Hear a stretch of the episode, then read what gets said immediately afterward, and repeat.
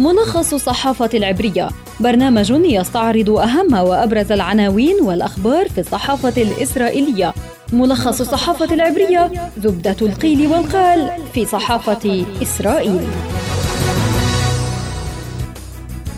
أهلا بكم مستمعينا في ملخص الصحافة العبرية، يعده يقدمه لكم عبر شبكة أجيال الإذاعية خلدون البرغوثي، وإليكم أبرز ما جاء في عناوين وسائل الإعلام العبرية صباح اليوم. صحيفة يديعوت أحرونوت تكتب: نصر الله يهدد، كل المنصات البحرية الإسرائيلية تحت تهديد صواريخ حزب الله. القناة الثانية عشرة تقول: موسكو رفضت منح تأشيرات دخول لوفد إسرائيلي لبحث أزمة حظر الوكالة اليهودية في روسيا. وفي هآرتس: مسؤولون إسرائيليون يقولون إن موقفا إسرائيليا حازما ضد روسيا سيضر بالمصالح الإسرائيلية. عن ذلك تقول إسرائيل هيوم: يتركون روسيا، تصاعد في عدد المهاجرين الجدد إلى إسرائيل.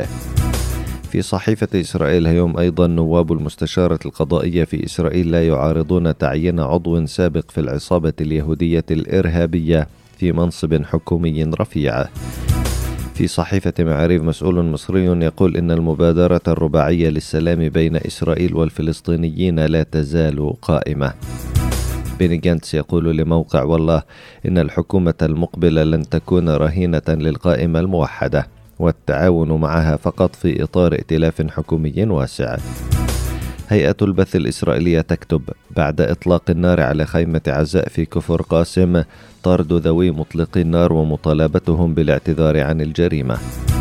وفي القناة الثالثة عشرة: قطيعة بين لبيد وبنت، الأخير لم يدعى لحضور نقاش حول الأزمة مع روسيا.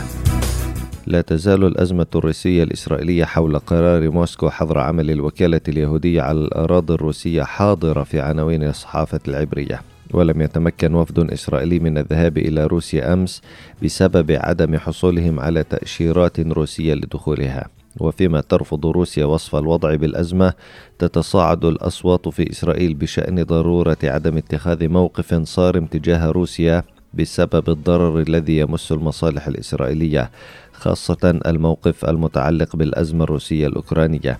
واضطرت إسرائيل إلى اتخاذ موقف منحاز لأوكرانيا والغرب ضد روسيا، خاصة على لسان يائير لبيد خلال توليه منصب وزير الخارجية، وعبر توجيه دعم إسرائيلي لأوكرانيا يشمل أحيانا معدات وصفت بأنها دفاعية مثل الخوذ والستر الواقية وغيرها، وكذلك بسبب التصويت الإسرائيلي لصالح القرارات الغربية ضد روسيا في الأمم المتحدة. وانعكس ذلك على تصاعد انتقادات روسيا لممارسات إسرائيل كقوة احتلال، وأخيرا عبر حظر عمل الوكالة اليهودية على الأراضي الروسية.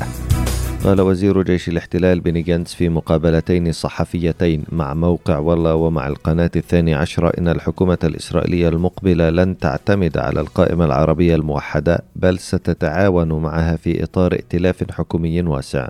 فلسطينيا قال غانتس إنه لا يسعى لأن يكون صديقا للرئيس محمود عباس، وأن ما يحكم علاقته بالقيادة الفلسطينية هو مصلحة إسرائيل وأمنها. وعن إمكانية لقاء أبو مازن في حالة تولي غانتس منصب رئاسة الحكومة، قال غانتس إن ذلك ممكن عندما يتعلق الأمر بالمصالح الإسرائيلية.